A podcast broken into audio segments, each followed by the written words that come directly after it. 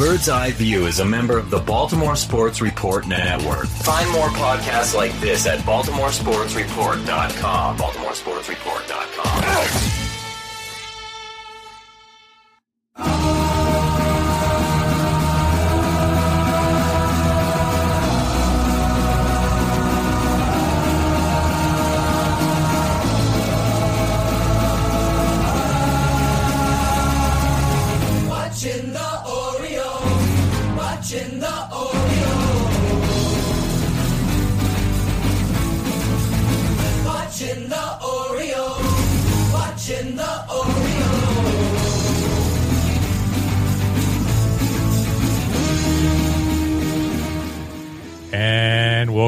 Bird's Eye View. When it comes to the podcast about the Orioles, this is your official source for a lack of insight and baseless opinion.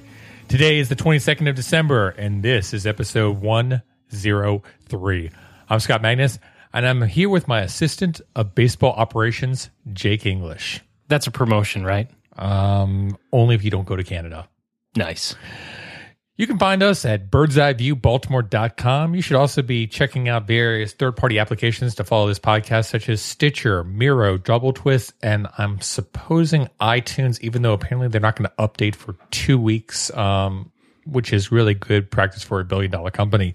That and they could throw us off at any time. Yes, that's true. You should also be following us on social media at you know things like Facebook, but really you should be following us on Twitter at Bird's Eye View BAL. And again, we have to mention that we are proud members of Baltimore Sports Report Network. You can go and find us at baltimoresportsreport.com slash network. Thank you, Zach, for allowing us to continue to do this idiotic show that we continue to do on a weekly, semi-monthly basis now. So, Jake, with that, it's time for the drink of the week. Jake, what are you drinking tonight? I'm going to shock you. Okay. I'm drinking a beer that is that does not suck. I, I can see that. It does not suck. However, I'm drinking it because somebody left it at my house. Ah, so it was free. Do I still get credit? Yeah, I guess so. All right, I'm It drinking. means it- that your person that you, who left it for you has very good taste. yes, I'm drinking an Ozzy from Brewer's Art. Ah, Brewers Art, a fine establishment within Baltimore City. Um, excellent beer. I'm a fan of Resurrection more so than Ozzy, but Ozzy is a very good saison. Um, Jake, I'm drinking a 1050.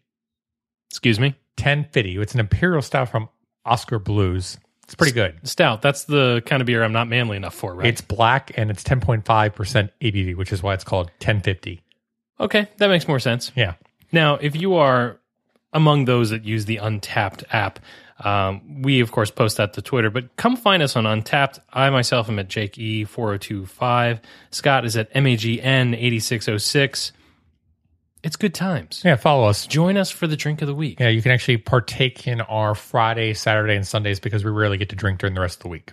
We're old men. Yeah, we're old men. Old, boring men. Yep. Speaking of old, boring men that can do nothing else, let's dive into the world of the internet in our weekly or semi monthly event that we know as the Twat. This week on the Twitter. All right, do you want to do you want to do this? Let's let's let's talk about the big thing Jake- that happened. Break down the big. It's the big thing. this has rocked the offseason. The. Orioles have finally made a move All right. and they have signed Wesley Wright. Now the Baltimoreans, they tweeted as such. December 2013, colon, O's signed serviceable reliever Ryan Webb. September 2014, O's win AL East. December 2014, O's signed serviceable reliever Wesley Wright. I think we know what's being said here. Shut up, Wesley. Yeah, that's pretty right. Yeah. Yeah. Shut, shut up, Wesley. Yeah, Wesley Wright, no big deal. But his mom was hot. All right. Just what saying. else? What else do you have? Uh, this goes into the. Wait a minute. Were you talking about Gates McFadden? Uh, yes, I was. You have a problem. What's next? This goes into the Oh for the Love of category. This is from Jon Heyman, and you can follow him at Jon Heyman CBS.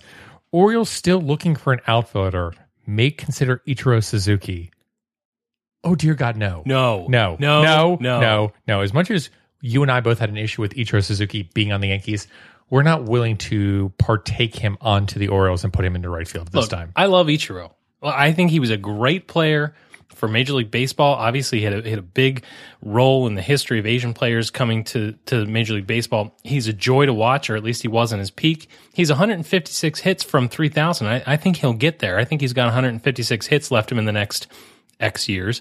He's like 41 years old. But I don't want him on my club because he's 41 years old. yeah. So no, no I'm going to take Nori Aoki if I want uh, an Asian representation in field. Thank you. We'll get to that. All right, next in the twat, we've got a uh, tweet from Adam Goldfarb who tweets at Adam G Farb, and this is about crashing movies. All right, big big news with movies these days. Yeah. Uh, you know, if if uh, certain Asian nations can or cannot get on the internet, but this is somewhat different. The tweet is as This. Twitter has a very Asian vibe to it. His Twitter uh, tweet is as follows: The best part of Wedding Crashers is Jay Gibbons is in it for like five seconds. Twenty years from now, Jay Gibbons will still be in it, and then they uh, they did a little CC to suspend his barbecue. That's great. That's a good point, actually. I mean, that's that's thorough analysis. That person should easily get like a master's degree in cinematography. Yeah, but I didn't remember any of that, so I was Jay Gibbons delighted. being in Wedding Crashers. Yeah. Oh, I specifically remember he's sitting within the legal office and watching an Orioles game. Yeah, that was not the highlight of the film for me. But let's go forward before What was the highlight of the film? enough. Move on. Okay. Bud Norris likes his guys, as covered on Baltimore Sports Report this week. Bud Norris went in a diatribe with Jayson Stark this week. Um, Jayson Stark had some pointed conversation pieces in an article regarding the American League East and how the Orioles really haven't done anything at all. Here is a quote from the article. This team won the American League East by 12 games, 12. And all it's done this winter is wave adios to three huge pieces of that team, to Nelson Cruz, to Nick Markakis, to Andrew Miller, while replacing them with, well, nobody. Oh, sure, the Orioles will find a way to add a couple of bats in the left-handed reliever eventually. But you know what guys are going to, you know what the odds are of finding a 40 homer guy like Cruz sitting in the next free agent bargain bin next February? Zero. So boy, does this team have some work to do. Bud Norris responds, healthy Wieters and Manny locked in Chris Davis can hit 50 and we pitch and play, de- eh, play defense at Jayson Stark. Hashtag Birdland. I kind of like that. That's pretty awesome. I'll, I'll be honest with you. Apparently, Bud Norris takes to Twitter kind of like he takes the mound. Angry, chip on his shoulder. you. And he's pointing to the air. Hey, I got, I got no problem. No, he's grabbing his crotch. He's grabbing his crotch and then pointing in the air. But, but again, Bud Norris went on this and this back and forth exchange with Jayson Stark and basically ripped into people that were bashing on the Orioles. And it was like, all right, that's pretty cool. That's pretty cool. Yeah. I kind of like that. But at the same point, but if you have to be traded for some prospect that can come out and play in right field, we'll go ahead and do that. All right, next, and I get all the fun names. This is from Rany Jazayerli. Uh, That was pretty good. Jazzy Jazzy Yearly. Uh, the tweet is as follows: For the six million annual pension owners are giving Bud Selig, they could have given every minor league player in baseball a raise of about three hundred dollars a month. That's that's two major issues that's being addressed in a single tweet of under 140 characters. That's a great tweet. It's a great tweet. Again, um, we all know how you know absolutely horrific the minor league uh, salaries are and the wages that are going on. I'm not talking about the Dylan Bundys or the Kevin Gausmans. I'm talking about those players that are barely scraping by those 40th round draft picks. They're basically living on you know chump change and basically just using it to you know pay for their hotel and really not get much of anything else. So they're not building into it. So when their bodies finally break down at the age of 20 or 29, they no longer can play major league ba- or play minor league baseball. They're basically left to go back out and find a job in the local community and really have nothing to show for it. They have no skills. Right. They have no skill set. So um, the abuse and exploitation of minor league players is something that should be known by all baseball fans. And there should be a greater consideration given to how much money this game is making in Major League Baseball. That like $6 million can be given but say like on a retirement basis, but not to minor league baseball players. I think we just delved into a Baltimoreans thing here. Yeah, if we would have gone to like a nonprofit organization and talked about the Washington Redskins, sure, that would have been a, a Baltimoreans kind of thing. All right. Uh, next, we've got a tweet from Hardball Talk, um, and this is, uh, of course, at Hardball Talk. And this is something that I'm starting to pay a lot more attention to. Uh, Padres expected to host 2016 All Star Game at Petco Park. Jeez, are the Padres going to get everything this offseason? Why? Padres, why are you taking everything? The All Star game talk was all we had. Slow off season. Now no All Star game. Stop. It's not fair. Give me something. Maybe if we buy a 20 game plan, Major League Baseball will give us the All Star game. What is the deal? This is like What's the deal? it's it's like you go to a meal and there's the teenager at the end of the table that keeps eating after everybody else is done and eventually they just kind of like tilt the table toward the person that just keeps like nom nom nom. The Padres are are consuming this offseason. Well, the one thing I can tell you is the city council for San Diego basically waived any fees associated with bringing in a major event such as the All Star break, and it came out to be about 1.5 million dollars in fees. And they basically said, "Yeah, we'll cover all that." In order to bring them in there, I haven't heard anything like that in terms of the Baltimore Sun or anything like that, and a decision has to be looming soon. So, with the situation with the MASN dispute in Major League Baseball, and really nothing being done by Baltimore City at this time, I would kind of imagine that San Diego is going to get that before. And again, it's not like San Diego has hosted um, at, at Petco Park too. So I think they probably want to go to Petco Park if they can before they go and start regurgitating Major League Baseball stadium. So it kind of does make sense. You know, I didn't factor in the MASN thing. That actually does make sense as a, as a big uh, stick that MLB has in the in the whole MASN dispute. That's that's a really good point that I haven't seen written anywhere else. So so good on you, Scotty. What what do you have next for the uh, for the twat? Well, this is from MASN. Um, you can follow MASN, of course, at MASN Orioles, and this comes from John. Be there. Yeah, this comes from John P. Angelos, who I guess would be the uh, vice president or president of operations, um, something that Dan Duquette could be getting in Toronto.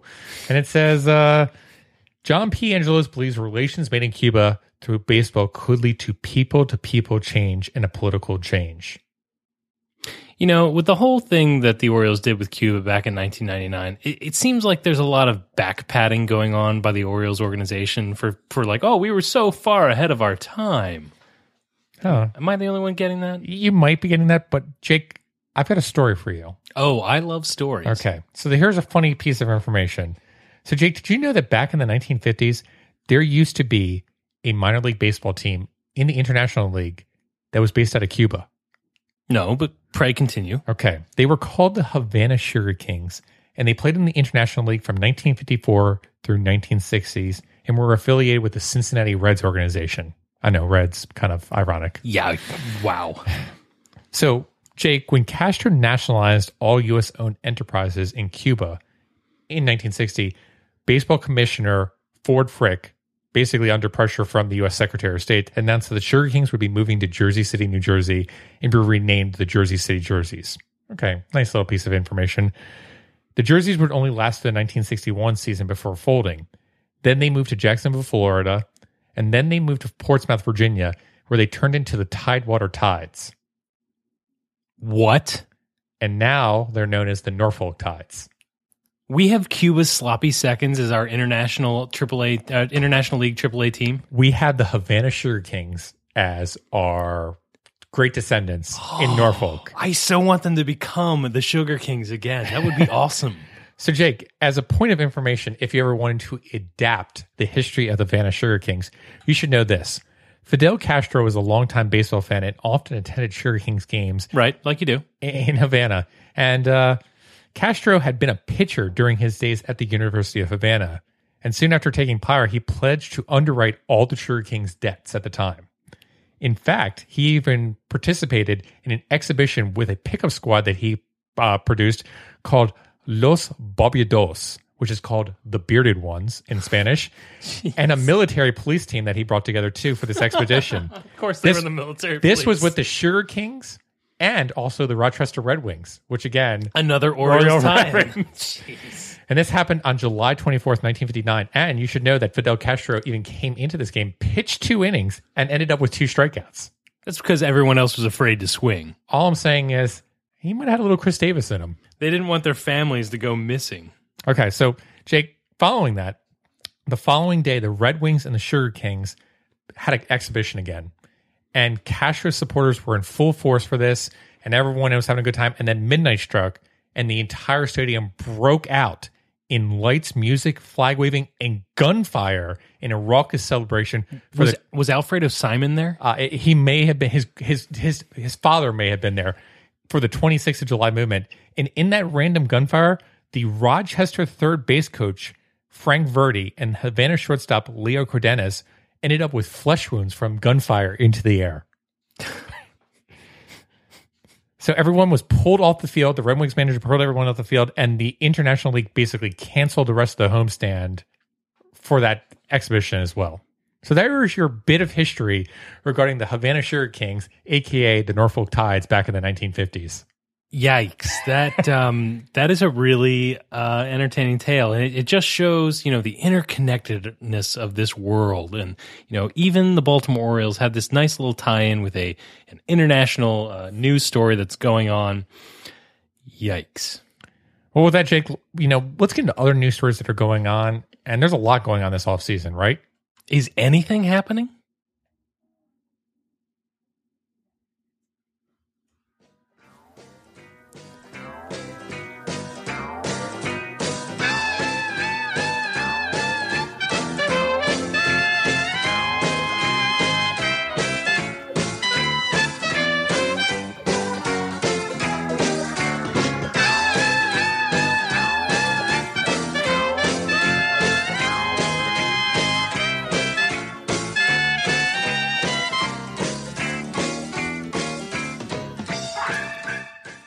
So, Jake, I'm sure you missed it, but the uh, the O's have had a pretty quiet offseason thus far. Really? Yeah, imagine oh, that. nobody has meant nobody has mentioned that. Yeah. So let's go into the big moves over the past week, and let's talk about the big move, Wesley Wright. Shut up, Wesley. Um, so big deal. So what? Who cares? Yeah, I mean the only thing that I can figure is that it it, it signals the the beginning of the end for the Brian Matusz regime here in Baltimore. Maybe. I mean, you've got to give consideration of last year. T.J. McFarland and Brian Matusz were both in the bullpen for a significant period of time. Um, so it's not like you can only have one left-hander in there. There's nothing to preclude Wesley Wright and Brian Matusz from both being in the bullpen. All right, but you know, you and I have had a lot of extensive conversations about the value of TJ McFarland because basically nobody else will acknowledge that there is any. But TJ McFarland can do a lot of things for you, include give you length, you know, gosh, a, st- a spot start if you're desperate. These these are not things that Wright can do. Again, McFarland wasn't necessarily just a lefty specialist either, and I feel like Wesley Wright is going to be that for the Orioles. Um, I, I can see that. Um, I think it'd be actually opportunity for TJ McFarland to go back to Norfolk and try to stretch himself out and turn into a starter. The Orioles do not have a left-handed starter within their organization right now. If Wei-Yin Chen were to leave starting next year, Yeah, but he is not a starter in the majors. He's just not. he could be a back-end starter. He could be a fourth or fifth starter. Nah, I I love me some TJ McFarland, but I I just don't buy the fact that he's going to start in this league. I don't. Okay, Not unless he's going to play for the Havana Sugar Kings. okay.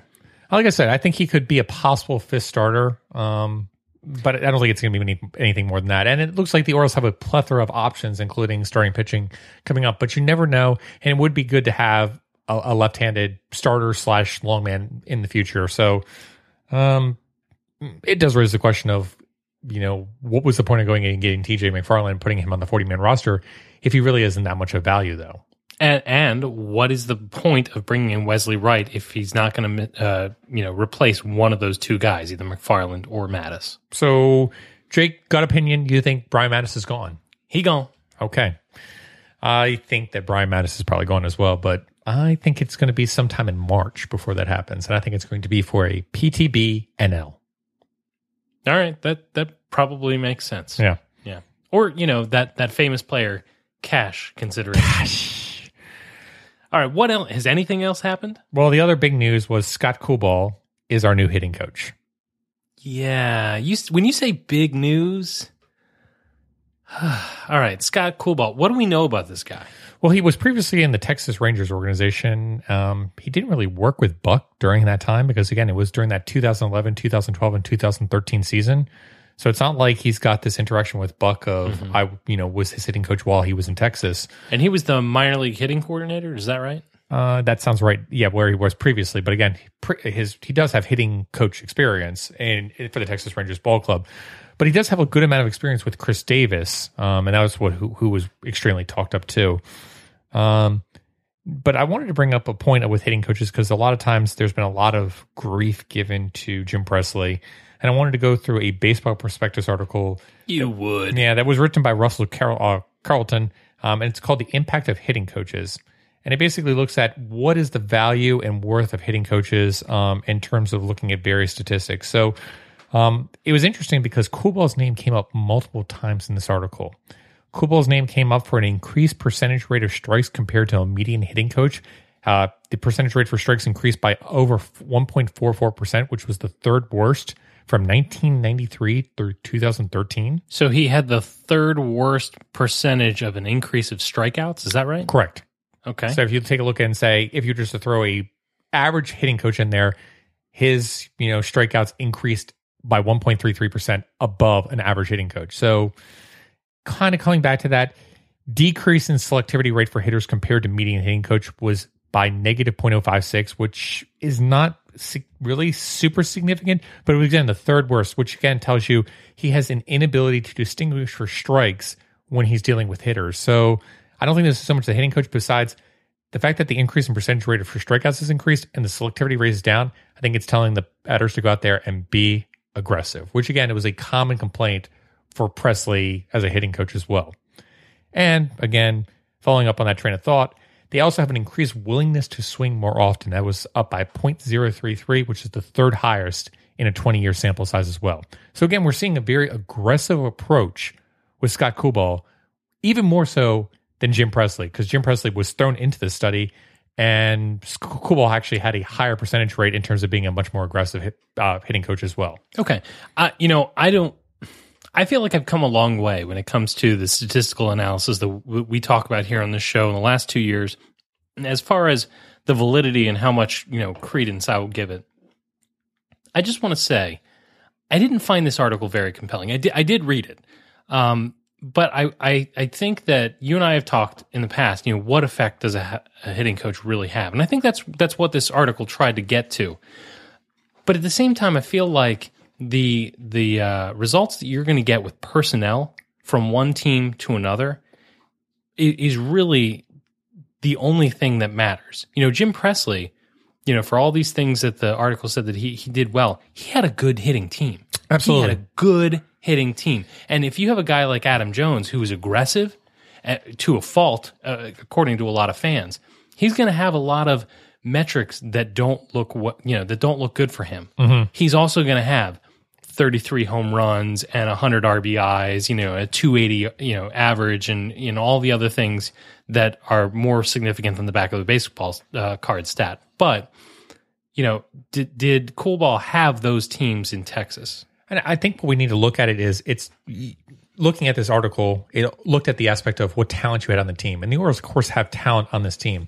But it also looked at it and said, with that given talent, how much more was that team being able to overachieve in what they were going to be able to do?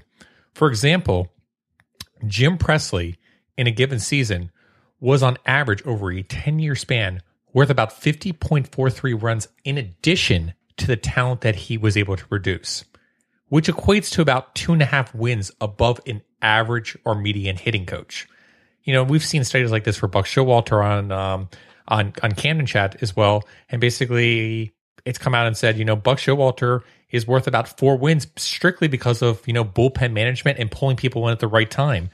So I understand where you're coming from of saying yes, talent does it, but you can have some idiotic moves, and you can also you know bring down your talent by going out there and being a poor instructional facilitator as well.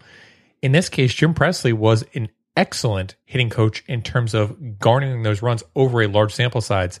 Whereas Scott Coolbaugh, um, he definitely isn't probably as high as Jim Presley was. And again, he has had over a much shorter sample size, being only from 2011 to 2013. So it'll be interesting to see what actually transpires from a talent and an actual result standpoint.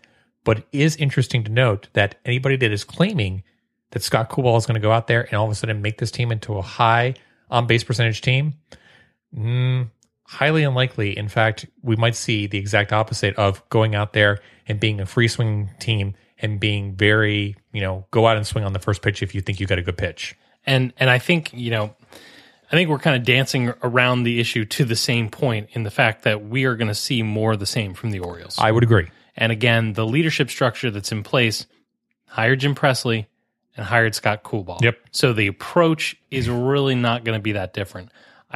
I'm not swayed by the the measurement of you know what a hitting coach can bring. Again, I'm not swayed by it either, but I think it's interesting to note the aspect of aggressiveness. Maybe not Yep. so much for runs, but just from the aggressiveness standpoint of what does this mean going forward? And the fact that school is linked to aggressiveness, I think is interesting going forward next year for the Orioles. I, I think you're right. I a lot of work went into the article, and so I don't want to call the results anecdotal because that that the results actually make a lot of sense from a sabermetric viewpoint. Um, but from a gut aspect, I just want to come back and tailor it to you and our audience and saying this is going to be aggressive. This is going to be aggressive hitting coach, and he's going to continue to be an aggressive hitting coach. We'll have to see what that means in terms of the Orioles, and it would actually be interesting to compare both to the Rangers and the Orioles after another sample size and just see how they correlate. yeah. I think he got hired if he has that approach because of the talent that the Orioles. I would have. agree. You know, I, I think the hope is So you're saying, hey, Adam Jones is an aggressive hitter. Let's go out and find an aggressive hitting coach. Right, right. We've we've got Jonathan Schoop who's going to swing from his ankles every time. Let's hope that this guy can make that better. Correct.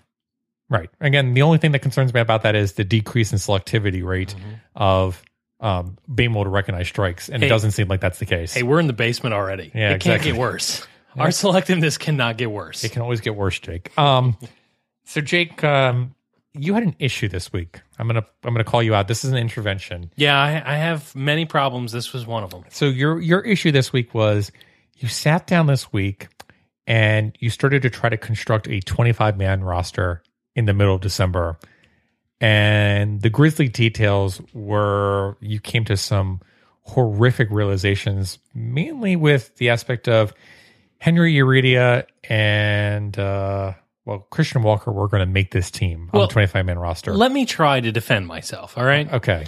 So I've been I've been trying to make people a little more circumspect about the way they criticize this team. All right, you know, they're not doing anything in the off season. They're they're being really slow, they're being really methodical. You know what? I said to myself, this team is pretty good.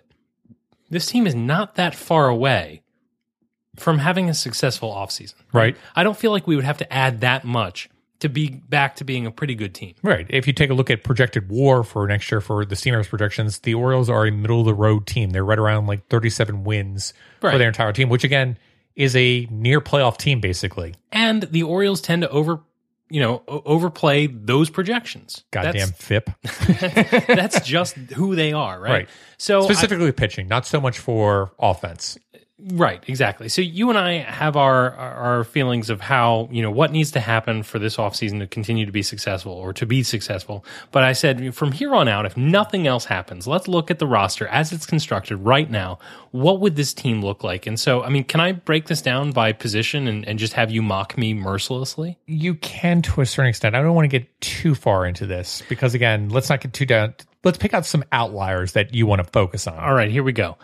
I think that when the season starts in April, you're going to have a rotation that includes Ubaldo Jimenez and excludes Kevin Gausman. Eh. I don't want that to happen, but when you look at the the fact that we've got six starters and Gausman has minors flex, you know, options, I'll also point out that Miguel Gonzalez went down to the minor leagues to start last year, or through the through the season last year, and Kevin Gausman remained up. And Miguel Gonzalez still has an option remaining. I would not expect Kevin Gausman to start the season. Okay. Um, we talk about options. The bullpen has a ton of problems as far as not being optional, uh, optionable. You have guys like Webb Yep. that No more options. completely out of options. Yep. You've got guys like Wright, you know, uh, Hunter, O'Day, all those guys, no options. I think Brad Brach is going to make this team. I think Brad Brach will probably make this team as two. here's where things get crazy. I think one of the Rule 5 guys is going to have to make this team. Logan Verrett is the one that's closest in talent. I think he sticks with the club because, again, not what I would do, but the Orioles are stubborn. Thoughts? Um, it, it's going to be either Logan Verrett or Ryan Webb, and honestly, I don't see either one of them. I have to fear someone is going to get in there that's going to have options at some point. I, again, I'm coming back to I'm looking at someone like uh, Oliver Drake getting into the bullpen and being that option swing guy between him and TJ McFarland. I think McFarland and uh, and Drake go back and forth, back and forth between Norfolk and is that swing man in the bullpen. But I just don't see Logan Verrett making it. Not just because he's a five uh, Rule Five draft pick, but again, the talent really isn't there. If you go through and take a look at Baseball America and Baseball Prospectus reports, Logan Verrett is not a really highly acclaimed prospect, so it wasn't a major steal. It was a reach, and again, he was a high A pitcher last year, so I don't think the Orioles are going to keep him. Was it Verrett that was the high A guy, or was it Garcia was the high A guy? Verrett was the high A. All right. Let me ask you this: How many Rule Five picks have the Orioles made and failed to keep in the organization in the Dan Duquette in, in regime? the Dan Duquette era, mm, none. But Almanzar was almost gone last year, so I could easily see them, you know, bringing Verrett in and then magically funding a 60 day DL for him and then trying to work out a trade or working out a trade for him later on. I mean, this is a good opportunity for them to take a look at him and try things out this spring and then work out a trade at a later point. But that doesn't mean he needs to be on the roster the whole year. I agree with you. I, It could be another, you know, trade for, hey, we'll trade you this prospect for this guy straight up. I mean, you could easily trade um, like a Zach Davies or something like that if you really wanted to get crazy, but I don't think that's necessary at this time. hey, if the Orioles replaced Dan Duquette with me once he took uh, his job with the uh, Toronto Blue Jays, I would wholeheartedly agree with you. I'm just throwing stuff out there that is in the Orioles' MO, unfortunately. Uh, last two things that, that I'll say I think that the outfield at this point, with no other additions, has both De Aza and Lough in it. Mm-hmm.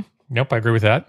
And the last two roster spots have to go to Urrutia and Walker, who are really the best of what's left over on the 40 man roster. Eh. Try again. All right. Who else do you have there? Because my notable omissions are guys like Berry and Hassan, as well as uh, Jimmy No Hands Paredes and Steve Clevenger. Well, if you knew anything, you would know that Jimmy Paredes can play the corner and he also can play the outfield as well. So Jimmy Paredes is your fifth outfielder for this team at this time. even if that were true, even if that were true, we're making an argument between Henry Urrutia and Jimmy No Hands Paredes. Yeah. This is not a good conversation, right? At least we're not talking about Ryan Flaherty. No, because we know he's going to make the club. because we know he's going to make the club. Look, putting a roster together in December is a fool's errand. Not only is it a fool's errand, but it's depressing. It's incredibly depressing. Yeah, I mean, if you go through and you take a look at some of the transactions that the Orioles made in January and February, and then they're going to sign a bunch of minor league players, and someone's going to come out that's going to surprise you um, and be on that 25 man roster. It's interesting that Christian Walker's name constantly comes up too and working it out. In fact, if you look at some of the Steamers projections, they have constantly put Christian Walker in there as both a first baseman and DH for multiple plate appearances. Now, you've got to take that with a major grain of salt, but it is interesting to note um, what the Orioles could do with Christian Walker. Personally, I would throw him back at Norfolk, allow him to garner the necessary defensive ability that is struggling with him from the past year, and see if that bat continues to translate at AAA. I don't think, even though he had a breakout year last year in the minor leagues, that he warrants a spot in the major leagues at this time. But I said the same thing with Jonathan Schoop last year during spring training. I said, there's no way that Jonathan Schoop is going to get it. He's not, he doesn't have the bat for it, yada, yada, yada. And Jonathan Schoop really never got the bat for it last year, but the Orioles wanted him to come up and gain that experience and knowledge. And I'm it worked out well fielding wise, batting wise, mm-mm, not so much. I'm so pissed at you for bringing up Jonathan Schoop because that was going to be like the the, the, the, knife. finger I Yeah. drove in there to to make my counter argument. I think you're right. I think that the Orioles believe that Christian Walker's bat will play at the major league level. I think they believe in his bat. I think you're absolutely correct. That But again, we're coming back to we're missing one spot. One spot is what we're we're talking about here. And honestly, Jake, someone is going to appear either in a January February signing or someone is going to show up in spring training and impress Buck enough to take him north for a month or two to see how he does. Yeah, yeah, and you know, let me throw my cards here on the table. I think that if the Orioles sign, uh, re-sign Delmon Young and sign a guy like Nori Aoki, that they're basically done for the offseason and they can close up shop and go into spring training. Yeah, I would, like I said, I'm perfectly fine with them signing Nori Aoki. Funny story about that, actually. I was looking at his splits, and because we were talking about left handed and right hander, do you know that Nori Aoki actually has better numbers, even though he's a- he's a left handed bat, against left handed pitchers as opposed to right handed pitchers? I do know that. That's really weird, isn't it? yeah. That's really weird. It must be that batting style of his, but that's still kind of weird. He's also, and you know, this sounds kind of dumb when you say it out loud, but he's also a left-hander. Or I'm sorry, he's also a leadoff hitter. Yeah, yeah, and, yeah. And that's going to be a hole for the Orioles, you Yeah. know, going into the season without somebody like that. It's an interesting conversation point of whether a leadoff hitter is really that big of a deal. And there's a constant debate within the sabermetric community over whether lineup balance is important or if you just go for pure, you know, offensive power. Um, and there is certain a certain knack to being given to lineup balance. But lineup balance is definitely a, a big point. But if you could put in a Miguel Cabrera one through nine in your lineup, you put a Miguel Cabrera one through nine in your lineup. Absolutely, yeah. He, he can hit lead off for me any day. Right, exactly. So, um, but Aoki is an interesting choice. Delmon Young still scares me. I'm sorry. I understand Delmon Young had that magical moment last year for the Orioles, and he had an amazing season last year for some clutch hitting. But he is an absolute garbage fire for the past few seasons. The fact that to actually think that he can come back and do the same thing as he did last year for the Orioles, highly unlikely. Highly unlikely. The thing with Delmon Young is that he's a professional hitter that can be t- depended upon in clutch situations. Do I think that? Uh, do I think that he's going to be as good as he was last year? No. No. But let me say it this way: if we have to have somebody come in off the bench in an offensive situation, let me look down at my 40 man roster and see that the best option right now off the bench I've got is Henry Urrutia. Would I rather have Henry hey, Urrutia? Caleb Joseph. or would I rather have Delmon Young? Yeah. And the answer is Delmon Young, right? No, and I, I- don't think that Young is going to be expensive. And I think for being the 25th guy Yeah. on the roster, if we acknowledge to ourselves that he's there to be a pinch hitter, And a fifth outfielder. eh, no, he's there to be a, a, fi- a pinch hitter whose glove is somehow lost in the mail. You mean there's a big fire and they just dump it in there? Yes, yes, he get he gets the And Vlad- Vladimir Guerrero is Yes. standing by the fire he and gets just saying, the trying to stay Guerrero warm. treatment. if, if we are honest with ourselves about our his role in this club, yeah, I'll pay for that, no problem. Yeah, I, I agree with you. I mean, if you're looking for bench depth, when we all know that bench depth is critical, um, Delmon Young is a great bench depth uh, player to sign for this team, but no more than one year. No more than one year. If he comes for a two year contract, no way. Yeah, I wouldn't mind paying three million dollars over two years to have that bench depth. I'd rather just pay one year and four million dollars and say, "Hey, come on in," and then we can cut your ass as soon as you're you're no longer contributing. Fair enough. I appreciate you calling me out for the mental exercise. You're right. It was wrong of me to do. It was wrong. and I see the error of my ways. Great. Speaking about errors of people's ways, I think it's time we go ahead and reminisce about, well, silliness. Let's get to some silliness, Jake. Oh no.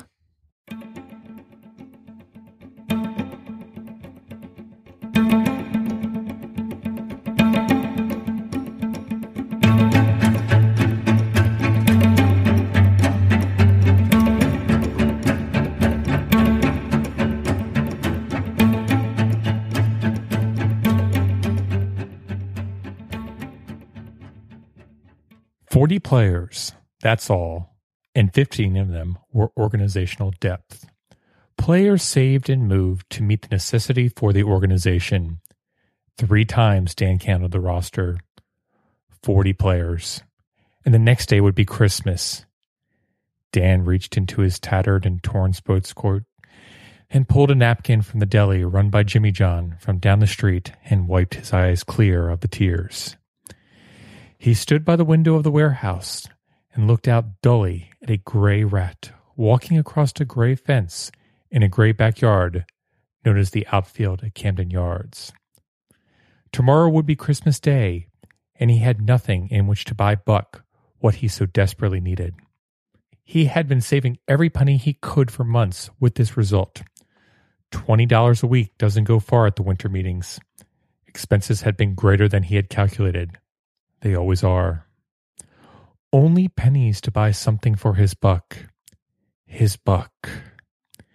Many a happy hour he had spent planning for something nice for him. Something fine and rare and sterling, something just a little bit near to being worthy of the honor of being owned by Buck. Suddenly he whirled from the window and stood before the glass. His eyes were shining brightly, but his face had lost its color within 20 seconds. The sounds of the alarm from the fax machine went off as another waiver wire prospect unfurled from the corner of his office. Now there were two possessions of the Orioles in which they took a mighty pride. One was Buck's insistence on the Oriole way and his keen eye towards the importance of defense. The other was Dan's waiver wire fax machine. Had Alexander Graham Bell known what power could have been created in such a telecommunication device, perhaps he would have reconsidered before he developed such a devastating weapon within the baseball world. With a mere beep and bloop, hearts would be aflutter within Eutaw Street, and Buck would flash a rare smile as the next deal within baseball would be known throughout Baltimore. On went Dan's old brown jacket, and on went his old brown hat. With a whirl of his coat, and with the brilliant sparkle still in his eyes, he fluttered out the door and down the stairs to the streets below.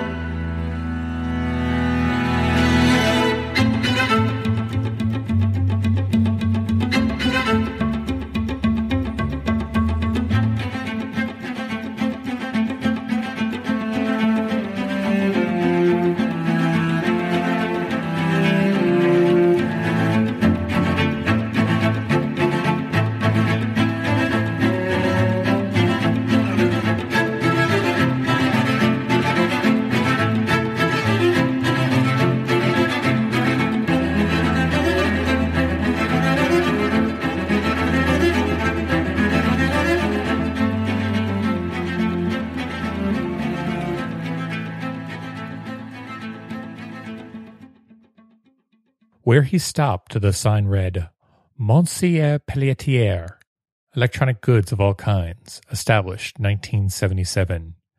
A bird adored the sign of the establishment, but this avian variety was blue and black with a red maple leaf above it. One flight up Dan ran, and he collected himself, panting. Monsieur, a plump man with a chilly demeanor, looked down upon him. Will you buy my fax machine? asked Dan. I buy things of value, said Monsieur. Let us have a sight at the looks of it. Dan unfurled a brown box and dropped it on the table. Immediately the machine began to beep and hum with names once more. Monsieur Pelletier smirked and whipped out a roll of parch and a large sum of cash.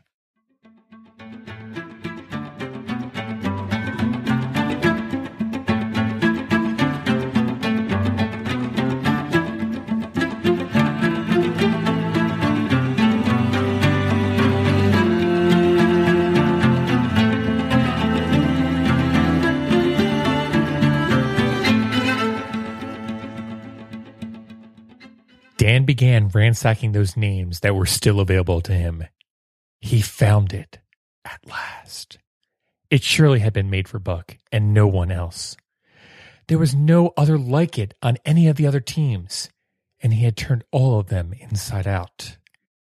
It was a 22 year old, five tool, outfield international prospect, and properly proclaiming its value by substance alone and not by meretricious ornamentation as all good signings should be. It was worthy of Buck. As soon as he saw it, he knew that it must be Buck's. It was like him. Quietness and value. The description applied to both. He took the roll of parch and signed a contract fit for the team for six years plus club options for the money garnered from the exchanges made prior. With that player on his team, Buck might finally reach the grandest series within all of baseball once in his career. When Dan returned to the warehouse, his intoxication gave way to little prudence and reason. He knew that the player would need instruction sooner rather than later. He summoned for Buck to have a meeting at seven, awaiting to regale him in the showing of his brand new signing. At seven o'clock, the coffee was made, and he knew that the stove was hot and ready for Buck. Buck was never late. Dan tapped his hand together as he sat in the corner. Then he heard his step on the stair way down on the first flight, and he turned white for just a moment. He had a habit for saying little silent prayers about the simplest everyday things, and now he whispered, Please God, let him have brought sandwiches from Jimmy John. The door opened, and Buck stepped in and closed it. He looked very serious. Buck stopped inside the door, as immovable as a setter at the scent of a quail. His eyes were fixed upon the corner, and there was an expression in him that he could not read, and it terrified him. It was not anger, nor surprise, nor disapproval, nor horror, nor any of the sentiments that he'd been prepared for. He simply stared at the corner, fixed with that peculiar expression on his face. Dan wiggled off the table and went for him. Buck, darling, he cried, I had to get rid of the machine. I went and sold it because I couldn't have lived through Christmas without giving you something for this team. My contacts will grow once again. You won't mind, will you? I just had to do it. Say Merry Christmas, Buck, and let's be happy. You don't know what a nice, what a beautiful, nice gift I've got for you. You sold the fax machine? asked Buck laboriously, as if he had never arrived at the patent fact yet, even after the hardest mental labor. Sold it to the Canadians, said Dan. Don't you like me just as well, anyhow? I'm still me, even without that machine. Buck looked about the room curiously. You say your machine is gone? And to the Blue Jays? He said with an air almost of idiocy. You needn't look for it, said Dan. It's sold. I tell you, sold and gone, too. It's Christmas Eve. Be good to me, for it went for you. He went on with sudden serious sweetness. But nobody could ever count my love for you. Shall I pour you a coffee, Buck? Buck drew a package from his overcoat pocket and threw it upon the table. Don't make any mistake, Dan. I don't think there's anything that could make me feel different about you. But if you will unwrap that package, you may see why you had me going a while at first. White fingers nimble tore at the string and paper, and then an ecstatic scream of joy, and then, alas, a change to hysterical tears and wails, necessitating the immediate employment of all the comforting powers of the Lord of the Flat. For there lay a ream of dot matrix paper, the same dot matrix paper that would only work on the fax machine that Dan oh so loved. Beautiful green and white lines, side tear strips with perforated pages perfect for those from the 1980s and 90s. They were rare these days, he knew, and his heart had simply craved and yearned over them without the least hope of possession of them in this day of age. And now they were his, but the purpose for them was long gone. But he hugged them to his bosom, and at length he was able to look up with dim eyes and a smile and say, My contacts grow so fast, Buck. And then Dan leaped up like a little sing cat and cried, Oh, oh. Buck had not yet seen his beautiful present. He held it out to him eagerly upon his open palm. The papyrus, barely yet dried, seemed to flash with a reflection of bright and ardent spirit. Isn't he dandy, Buck? I hunted all over for him. You'll have to look at him for years to come in the outfield. Now, give me your lineup card. I want to pencil him in. Instead of obeying, Buck tumbled down on the couch and put his hands under the back of his head and smiled. Dan, let's put our Christmas presents away and keep them a while. They're too nice to use just at present. I told Delmon that he would be our starting outfielder next year to get the dot matrix paper from some of his Jewish contacts for your fax machine. The two men looked at each other embraced, crying in each other's arms as snow fell over the warehouse on that Christmas Eve night. The Magi, as you know, were wise men, wonderfully wise men who brought gifts to the babe in the manger. They invented the art of giving Christmas presents. Being wise, their gifts were no doubt wise ones, possibly bearing the privilege of exchange in case of duplication. And here I have lamely related to you the uneventful chronicle of two who most unwisely sacrificed for each other the greatest treasure of their house. But in a last word to the wise of these days, let it be said that all of who give gifts these two were the wisest, who all who give and receive gifts, such as they are the wisest, everywhere they are the wisest. They are the Magi.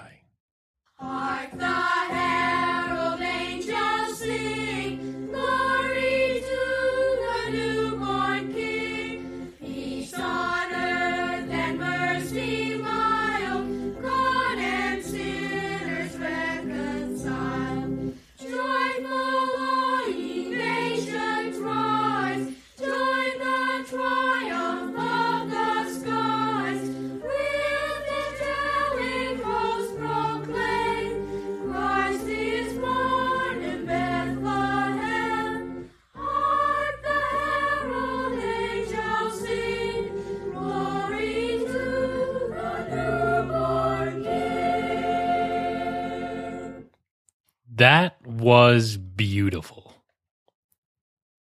It's a timeless tradition and magical story. Nothing sets the mood of the holidays quite quite like that, Scotty. You you've really outdone yourself and performed what is in my view a Christmas miracle.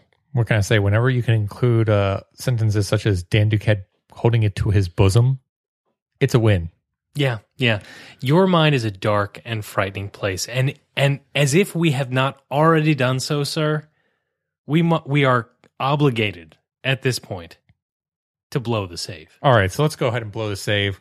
Um, this past week, uh, Jeff Sullivan posted an article on Fangraphs, and again, it was a perennial topic that happens during December, which Jake, you've already crossed the threshold of doing predictions, and also in March when people say, "Why the heck do the predictions say my team is not going to be as good as they were last year?" And Jeff Sullivan wrote the article on Fangraphs. You should all go out and check it out. It's called "Does Projected Team War Actually Mean Anything?" What is it good for? Yeah, absolutely. Well, something. Um, in essence, it showed, and this is exactly what we expected, which is it shows if a team is going to be really good, kind of okay, or really bad. And it shows a very good job of grouping up into those tiers. So, for example, a team like the Astros, they're really bad, and there's no possible way that they are going to get really good and be, get, be a playoff team. Womp womp. But by that same aspect, a team like the Dodgers or even the Red Sox are a very good team and have a very good possibility of being a playoff team. That's not to say they are going to be a playoff team, but they have a very strong possibility of being a playoff team. However, Jake, if we come back and take a look at this, and we look take a look at some of Jeff's um, let's just call them scatter plots along with some trend lines that he established, taking a look at just the trend lines for actual versus projected war values. Um, the trend line comes out to be right around 0.43, which Jake, that's pretty bad. Not to mention if you take a look at war and how it translates into wins, over 2002 to 2014, you have a correlation value of 0.78, which is better. But again, for an analytical system, it's certainly not perfect, which just comes back to the situation of the projections are not bad, but that doesn't mean they are written in stone. Over the two seasons, past two seasons, 20 teams have made the playoffs, and um, out of them, 30, uh, the average of them were 37 projected war. Now the Orioles stand at around 35 projected war, so they're right there in the hunt of being a playoff potential team. In addition, the lowest WARP team over the past years was the 2013 Cleveland Indians, who had a projected WAR of 27.6. So obviously, they overachieved greatly in their first year with Terry Francona and then plummeted to earth last year. But Jake, the summation at the end of this article, I think, was perfect. I'm going to break down then these mathematical equations. projected war plus breaks equal actual war. Actual war plus luck equals actual record. Jake, did you know that you can't predict baseball? And isn't that the reason why we're constantly turning in to watch it?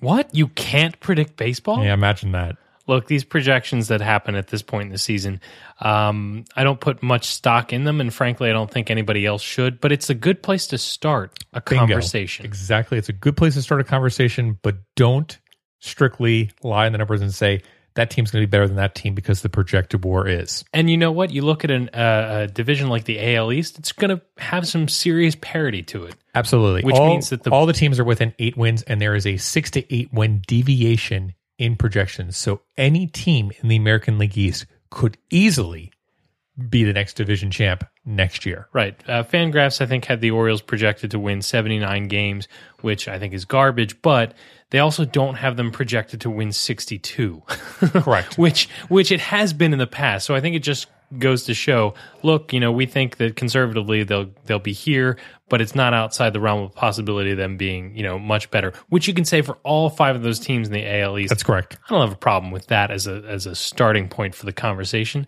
I say WAR is a crap stat, but not unuseful for a good bit of uh, O's talk. Yeah. So, it- like we talked about, good starting point, but don't let it be the focus of it.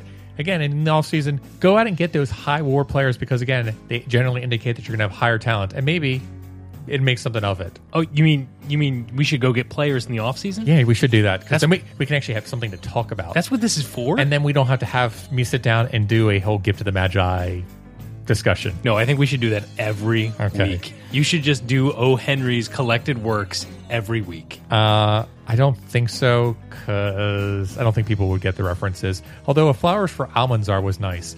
Um, Jake, with that, happy holidays. We'll see everyone in 2015. Say your goodbyes. Scotty, Merry Christmas to you. And to all, a good night. Adios, everybody. See you in 2015. Go O's. Mean, do something. Do something.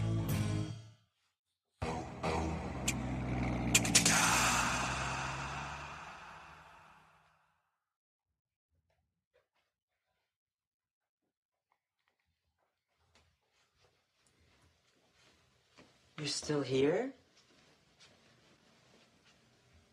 It's over. Go home. Go.